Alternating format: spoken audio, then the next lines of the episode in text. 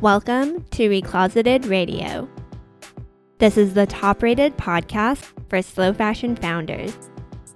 Whether you're thinking about launching a slow fashion brand, scaling an existing clothing brand, or making a brand more environmentally friendly, we have you covered.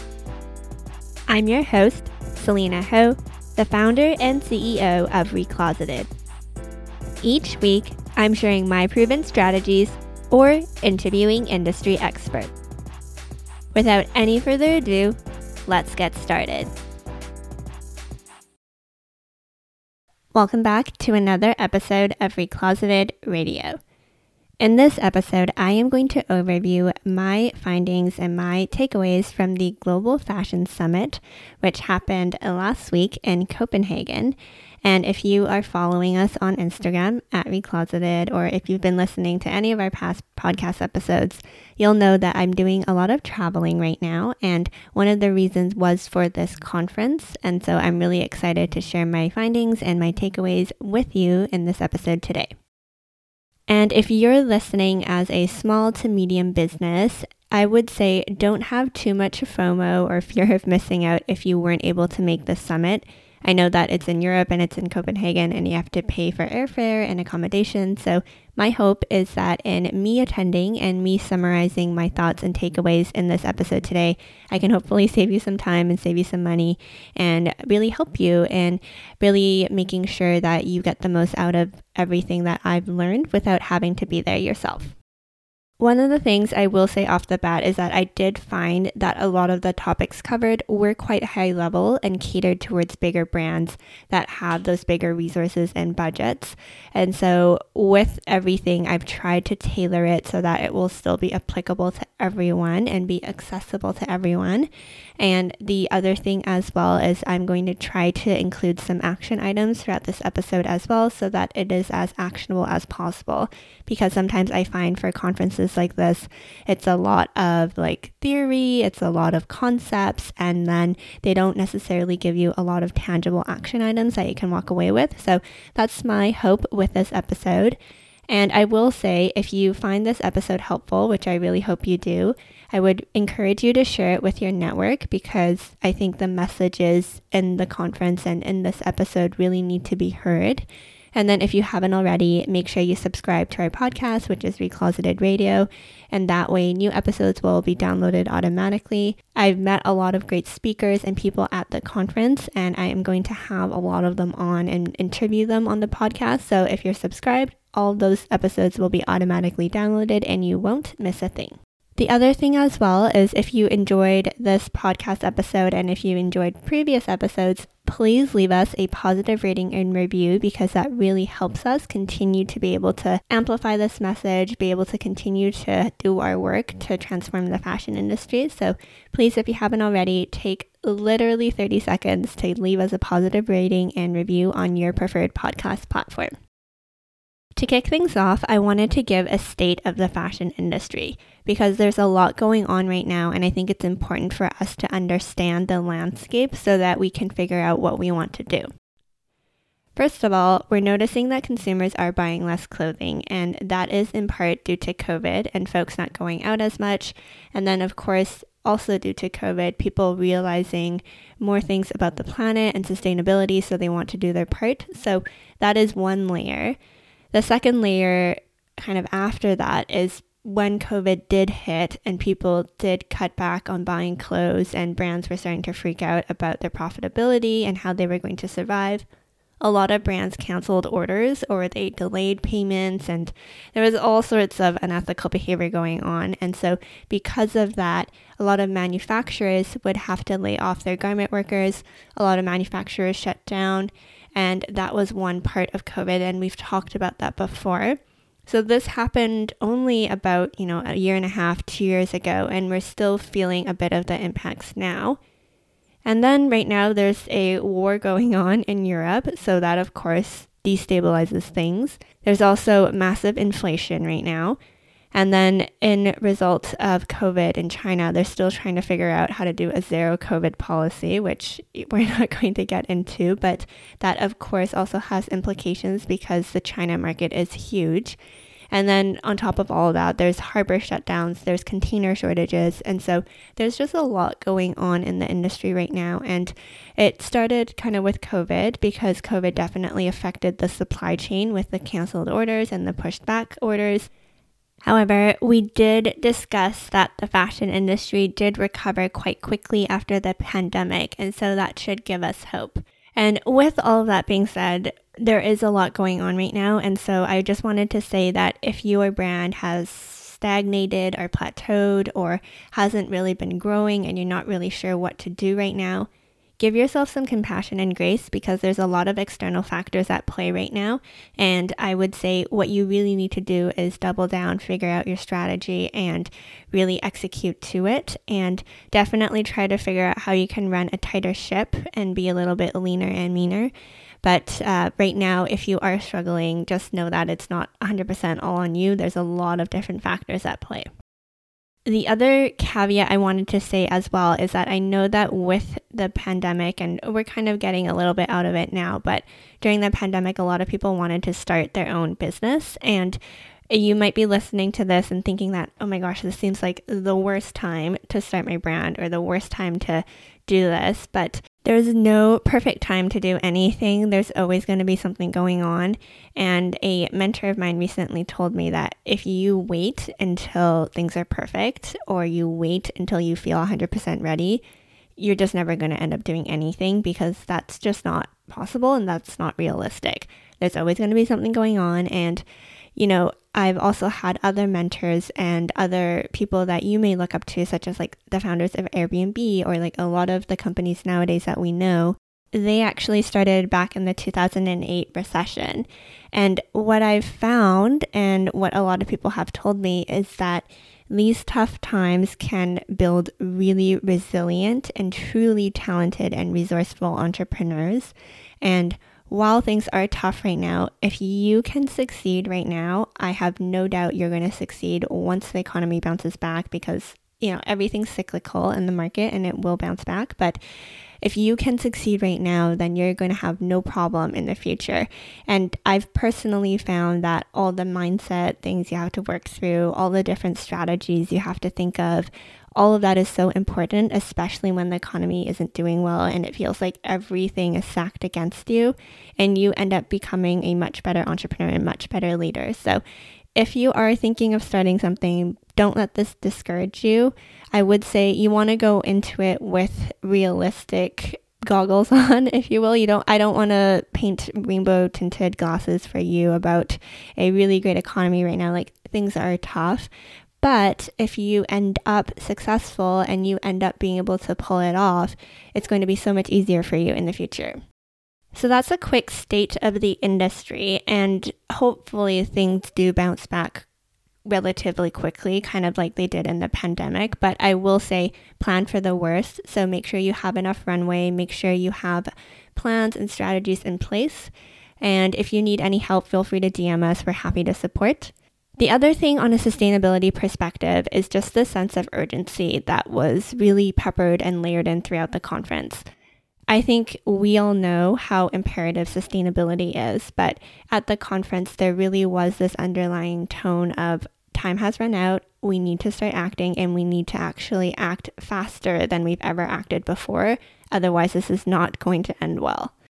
So, talking about sustainability, I did also want to define it a little bit because I found that there was a whole panel on defining the word sustainability, and it was really interesting to hear people's different thoughts and definitions.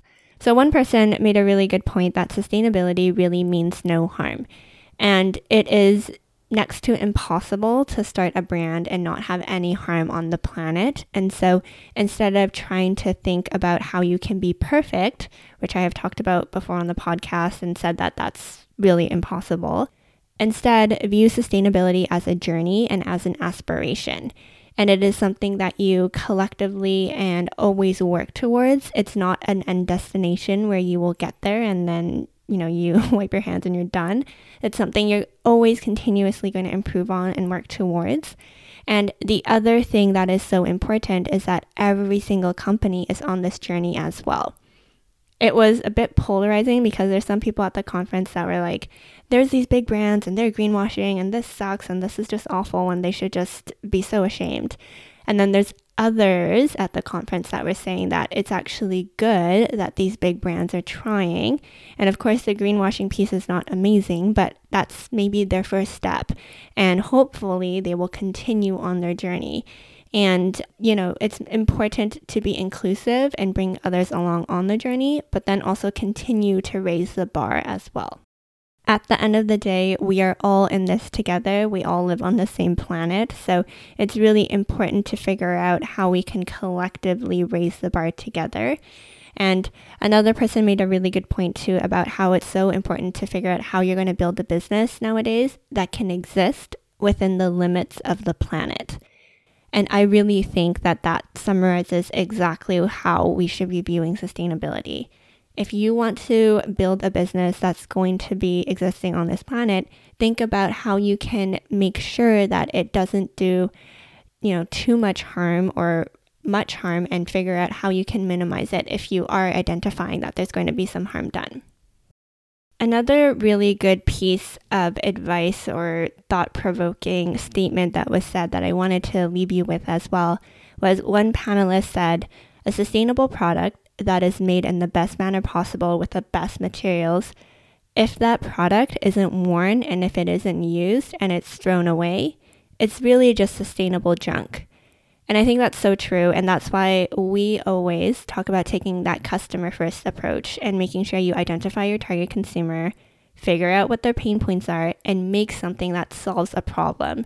Because we cannot just make product anymore. We are way past that. And even if you make the most sustainable product, but it's not being used and it's just going in the landfill, it's literally just sustainable junk right? So we don't want to make sustainable junk. We want to make truly sustainable products that are used and loved and worn for years to come. So that is just something I wanted to leave you with as well, just for you to think about. And throughout the entire conference, there was a lot of talk around intentional design and choosing the right materials. Those two things at the very beginning of the product development cycle can go quite far as well. So even if you don't have big budgets to do all these different things like carbon insetting or figuring out your circularity strategy, if you can just be super intentional and conscious from the beginning when you're thinking about your product, when you're designing your product and choosing materials, that can already make you go quite far as well. From a sustainability takeaway perspective, it was quite urgent. And like I said, I don't want to be all doom and gloom and just leave you in that paralyzing place.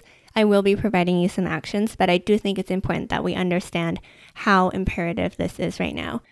So, throughout the conference, there was a lot of talk around the Paris Agreement that the United Nations developed way back in 2015. And the agreement was that we were going to really work towards, as a planet, limiting our global warming to well below 2 degrees Celsius, preferably 1.5 degrees. And so this was something that was put together, and we were supposed to have implemented it by 2020, but but all trajectories point to the fact that we are way off, and it's quite alarming there's all these different analyses and graphs, but currently it seems that if we continue business as usual activities, we are going to be heading towards a three to four degrees increase. And this may not sound like a lot. You might be like, what's the big deal? But this is going to cause sea levels to rise. And so certain cities will become flooded and they will become unlivable. And so we'll have climate refugees. And then beyond just us as humans, we're also going to lose so much biodiversity. There's going to be more species and plants and animals going extinct, and this is just going to have such a big impact. So, if you are curious, I highly recommend you check out, if you haven't already, what this is going to mean for our planet if we continue on this trajectory. And this really allows us to see how we really need to take action, and this sense of urgency is just very prevalent less bad is just not good enough anymore. The planet will not wait for us to get our act together, so we need to make sure we are starting on this journey right now. And a lot of people were also saying that a lot of companies are aiming to be net neutral with their emissions and net neutral with their impact, but we are way past that already. We need to think about how we can be net positive and how we can give back to the environment and the planet because, again, this trajectory is extremely scary. We are way off target, we are way behind, and so we need to not only just get to zero, but we need to figure out how we can actually give back to the planet as well. And I talked about this a little bit already, but the theme of this conference was to develop alliances for a new era. And there was a lot of discussion around how we radically redefined how we make these fashion alliances because a lot of the times in history, fashion was very competitive, it was very secretive, but it is really cool to see that a lot of brands are now banding together to tackle this issue. And I talked about this a little bit already, but we need everyone to get on the journey. So we need fast fashion brands to join, but we also need to continually raise the bar as well. And there was discussion about trophy moves and performative acts from bigger brands that can be frustrating, but every brand does need to start somewhere. And I am a strong believer of that. But that can't just be your only act. You need to continue to improve as well. One example that was brought up was the waterless line from Levi's, and this originally was more of a capsule line where Levi's would use less water in some of those denim, but because of the success, it has now grown and gone through the rest of the company and their supply chain. So originally, it might have seemed like they were just trying to jump on the greenwashing bandwagon or the sustainability bandwagon and do this performative act, but it has seen a lot of success and they're now trying to move it to the rest of their company. So when we do see brands doing these things, I would say we should definitely encourage them to continue to move in this direction. And I think that it is up to us and up to other consumers to really hold them accountable to that bar. Another thing when it came to sustainability that I found really true and interesting was one person was saying that the light bulb was not invented through the continuous improvement of candles, right? It was a radical shift of how energy and electricity works. And we almost need to do the exact same thing right now. We need to re engineer and rethink our linear fashion models and think about how we can truly make it circular and how we can truly make a net positive impact on the environment.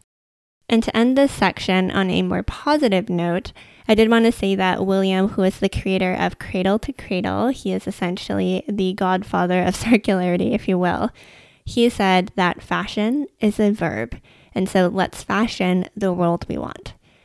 That was really inspiring, and it's a good wake up call about the fact that we do have the ability to change things, and we must change things, and we must act quickly. So, as promised, I didn't want to just deliver a lot of negative news and then just leave you feeling really negatively. I wanted to give you some action. So, let's talk a little bit about the stakeholders involved in all of this because one thing I am really a strong believer in is the fact that we can't do this alone. And so, there's of course brands, which is probably you on one side, right? You own a brand or you work at a sustainable fashion brand. And then there's also consumers on another side. And then layered on top of that, we have government and policymakers. And then we have investors and sustainable financiers, if you will, as well. And so all of these different players need to work together to solve this issue. And I'm going to start from a brand's perspective. So, what brands can do and what brands should be doing. First of all, I mentioned this a little bit already, but brands should not be working on their own solutions. They should be collaborating. Really look beyond competition and fight for the same path together. A really cool example that was brought up during the conference was that Allbirds, which is a sustainable sneaker shoe company, and Adidas, they actually work together. They're technically competitors, but they work together to create this shoe that used less than three kilograms of CO2. This is amazing because most shoes use on average 14 kg of CO2. And so this was a really good example of two brands coming together to share their innovation, share their experiences so that they could really advance what the bar was in terms of sustainability when it comes to shoes.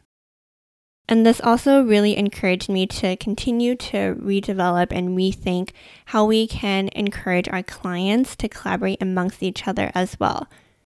And one of my big takeaways is just to continuously think about how we can encourage this collaboration with our own clients as well.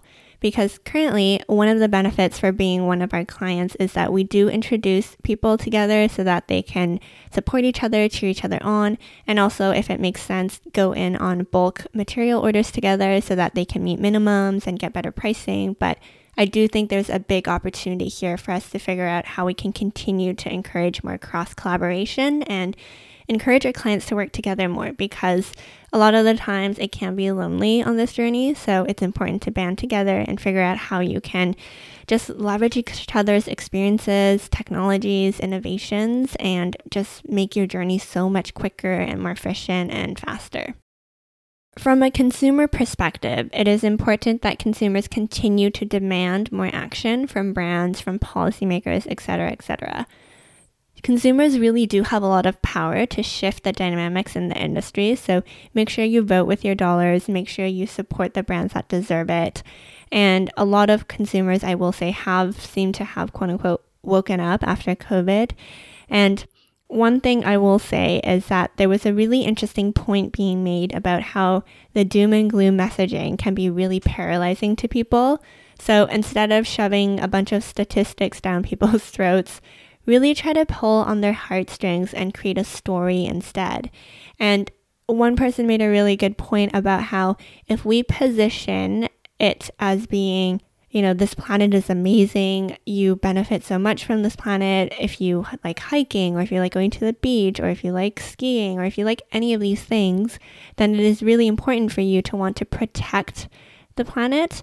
And if we come from a position of wanting to protect and wanting to nurture and save versus this doom and gloom messaging of our planet is dying, our ice caps are melting, there's species going extinct. Like it's a very different energy. And so just something to think about in any of your messaging or when you're even just talking to your friends and people in your network.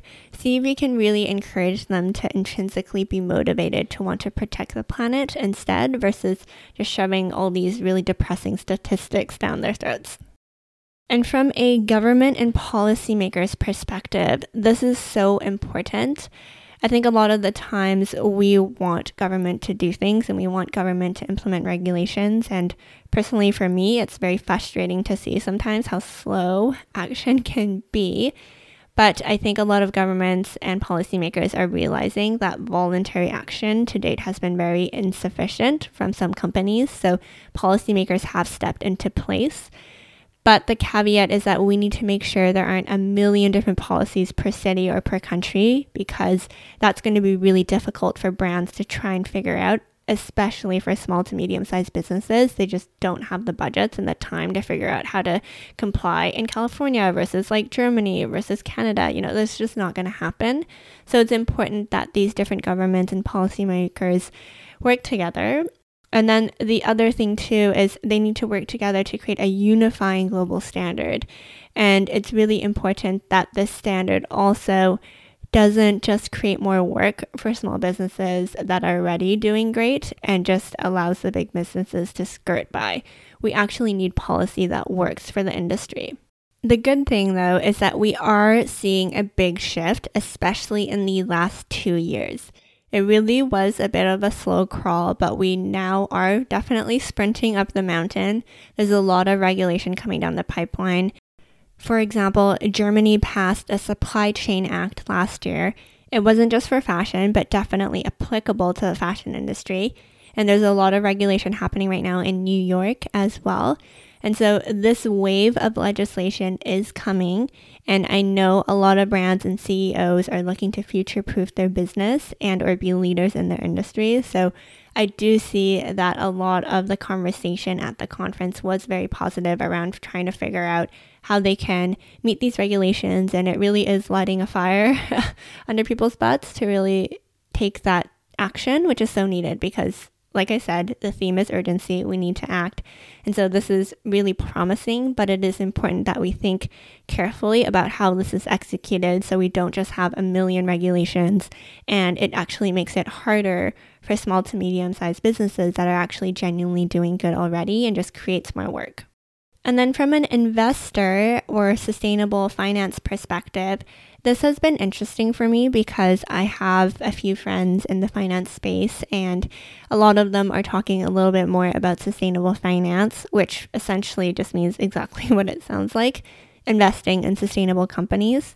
But like we mentioned in the Material Innovation Conference recap episode, we will have it linked down below.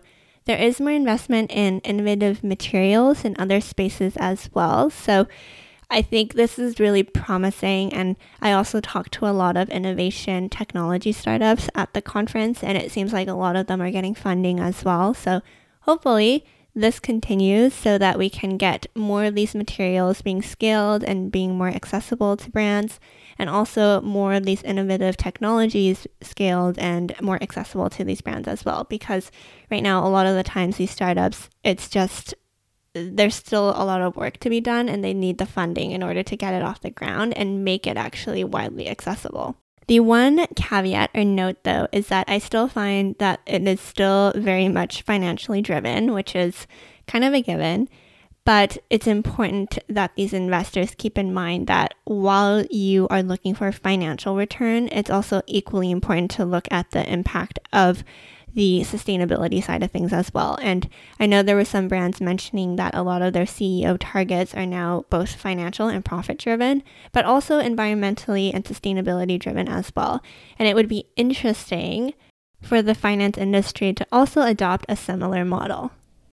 Now that we have talked a little bit about the different stakeholders and what you can do, I did want to talk about the brand and supply chain power dynamics because this was also brought up a lot during the conference brands currently still have a lot of purchasing power, and they have a very colonial mindset towards their suppliers. There's this attitude of brands being able to do whatever they want because they can easily find another supplier or move to a different country for production. A lot of brands are still also, quote unquote, racing to the bottom and trying to find the cheapest manufacturers.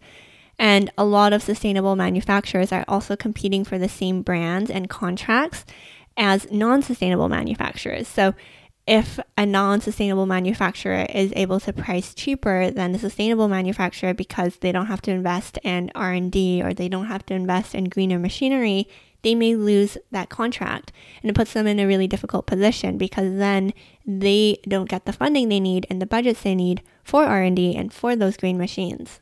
So it's imperative that brands treat their manufacturers with respect and give them enough money so that they can continue to invest in these items. And I know a lot of folks listening are from brands or have their own brand, so it is important that you remember this and you treat your manufacturers with respect. And I know our community is amazing and I know our community is already respectful, so this is probably just a gentle, friendly reminder, hopefully. But it's really important to remember that. And another interesting point I wanted to bring up as well is that seven of the most sustainable factories in the world are now in Bangladesh. And I think that made in Bangladesh or made in China or made in India often gets a bad rep. And I think that we are definitely trying to rebrand that because there are a lot of amazing factories in those countries now and a lot of amazing work being done. So just keep an open mind and at the end of the day, we really need to rebalance this power structure and really reshape how the supply chain power dynamic works. And it starts with you.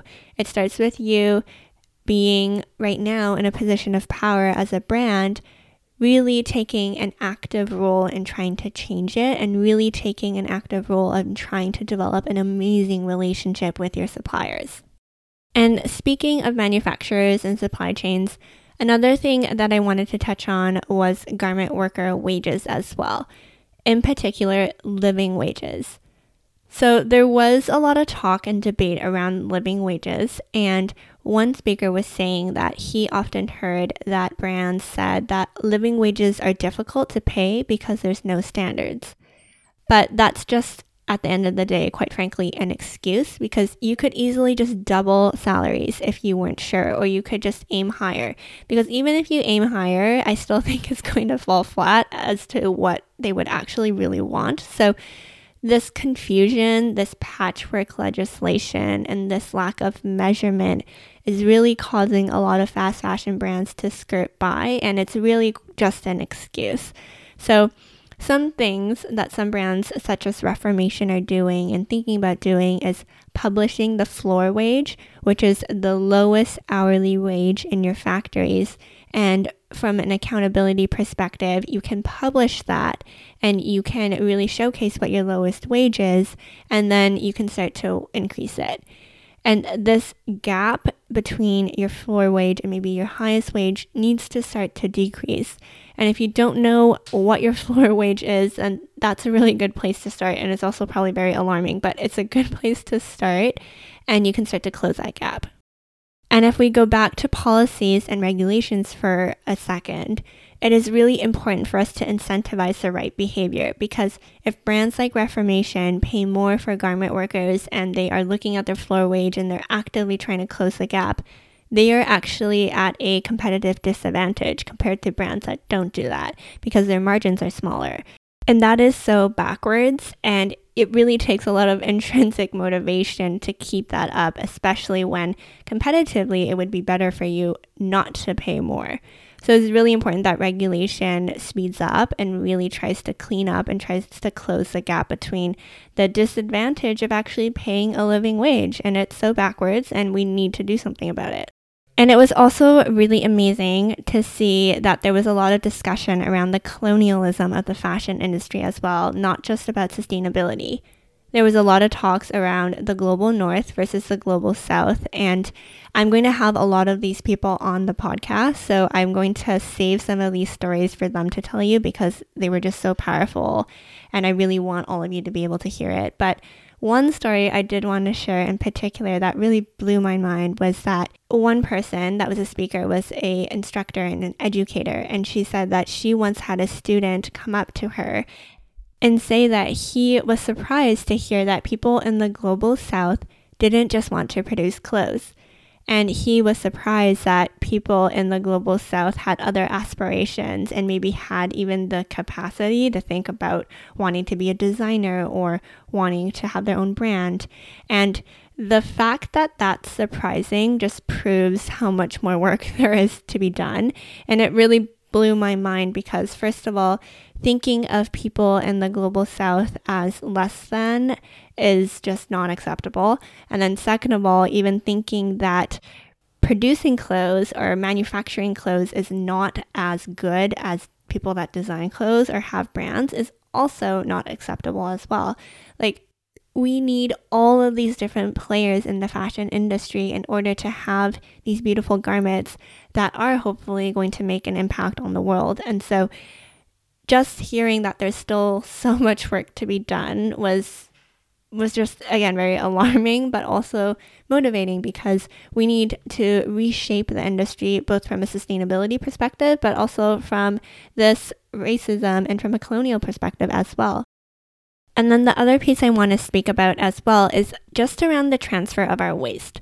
We transfer so much of our unused and unworn clothing from the global north to the global south and they are dealing with oh, like landfills and landfills worth of our clothing every single day and they have to figure out how to deal with all of our shit and I heard some really powerful stories around this, and I'm not going to go into it because I think it's so much more powerful hearing them directly from the sources. But I have invited those speakers on the podcast, so please stay tuned. It is so important for us to listen to this, but it's just heartbreaking to hear that all of the clothes that we don't sell or we don't wear or we no longer want anymore end up at their doorstep and then they have to figure out what to do with it. And in a lot of instances, they don't have the systems and the technologies and the innovation set up to do that.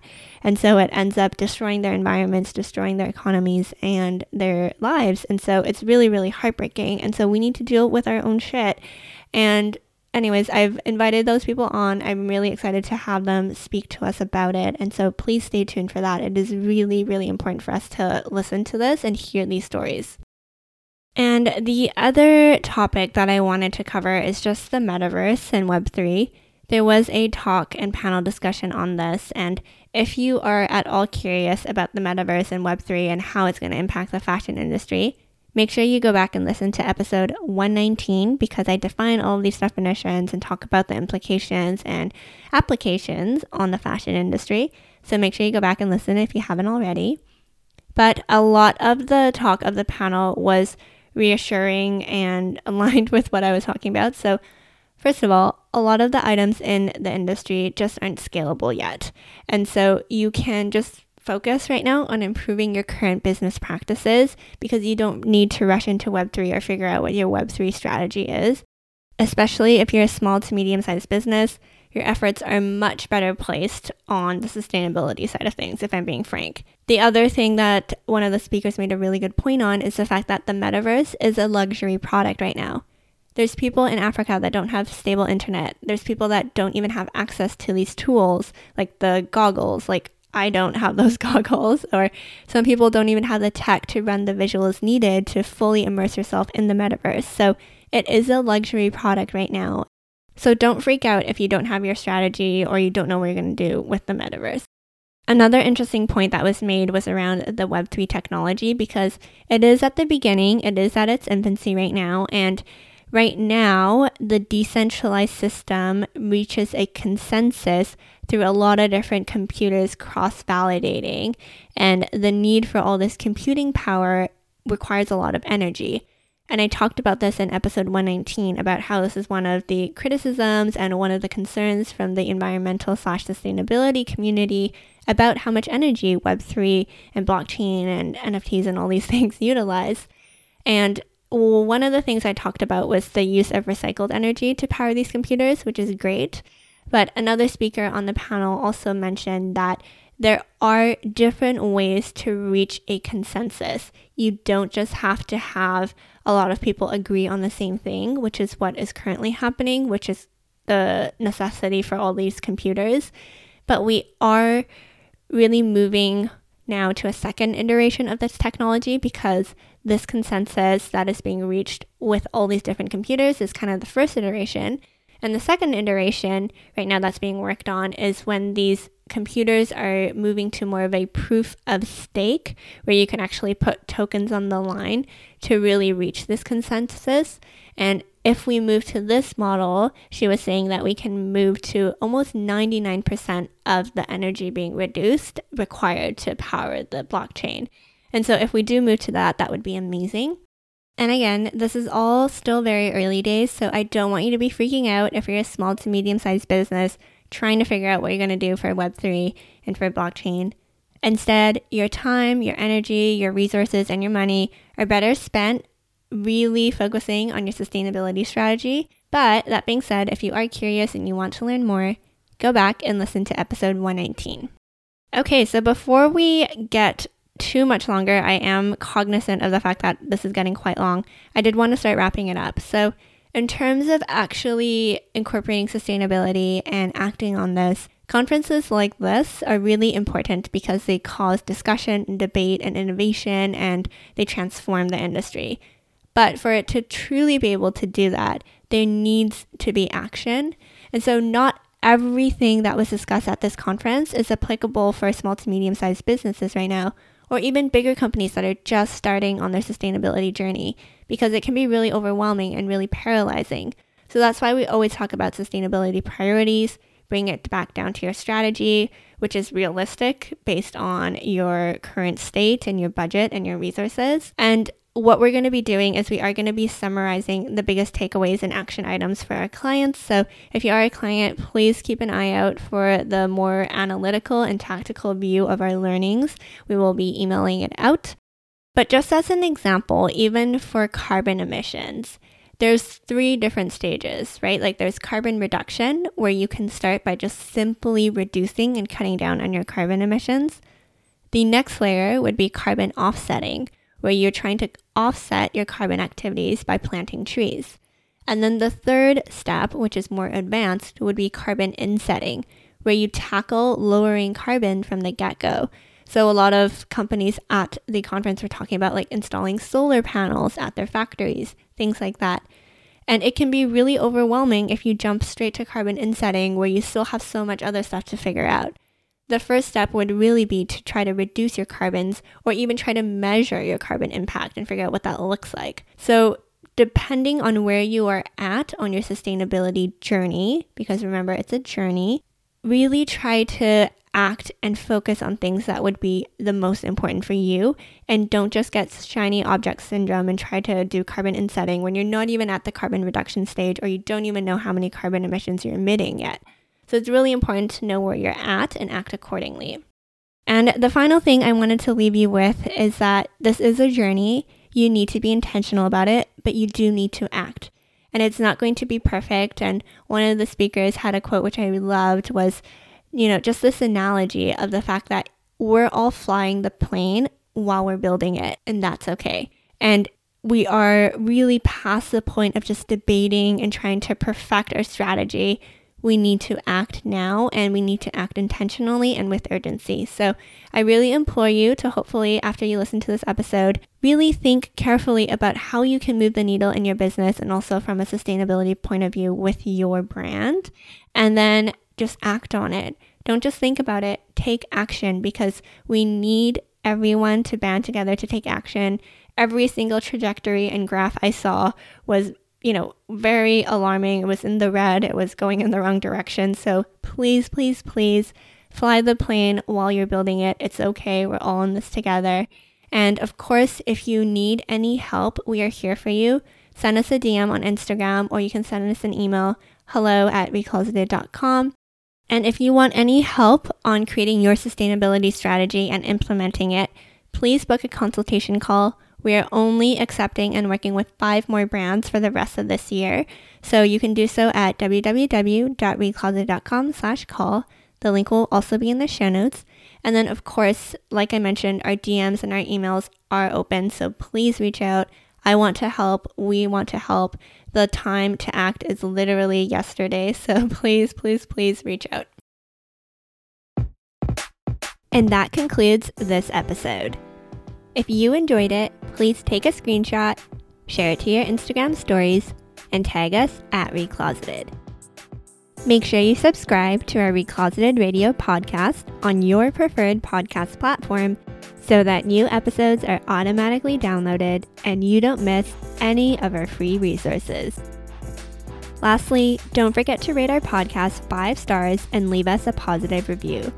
That really helps us and continues to allow us to provide this podcast for free. Together, let's right the harmful fashion industry.